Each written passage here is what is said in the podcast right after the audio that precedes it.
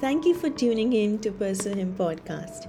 We are committed to serve you with the now word of God that will inspire and encourage you to be a God chaser. Help us reach out to many by subscribing, sharing, and leaving a review for us on your favorite listening app. This is Cheryl, your host, and today's episode is titled Never Lose This by Pastor Kim D'Souza. No matter what you go through in life, there is one thing you cannot afford to lose, and that's your song. Psalms chapter 149, verse 1 says, Praise the Lord, sing to the Lord a new song, his praises in the assembly of the godly.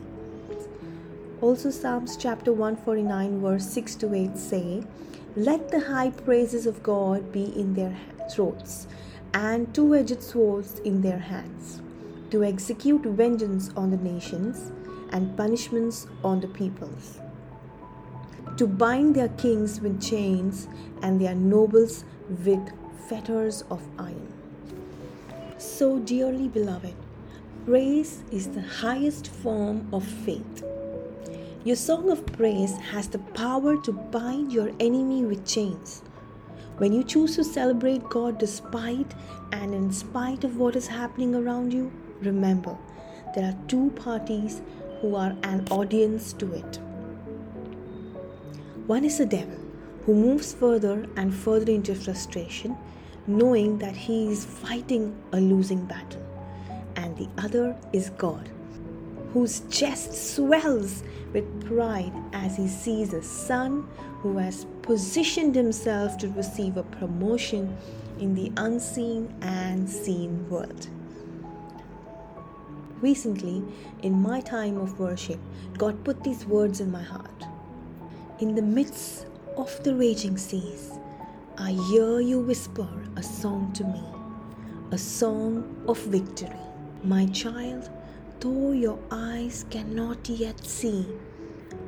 And all I need you to do is to sing it along with me. Listen, friends, don't lose your song.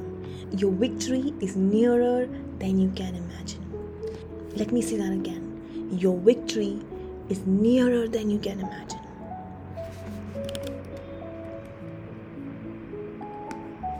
Hey, people of God, we hope this podcast blessed you. If you like what you've heard, you can find more of this content on Apple Podcast, Spotify, Google Podcast, and many other apps. Also, we would love to connect with you. Check out our complete basket of resources on pursuehim.net. Remember, keep pursuing Jesus, for what you pursue is what you become. Have a blessed day.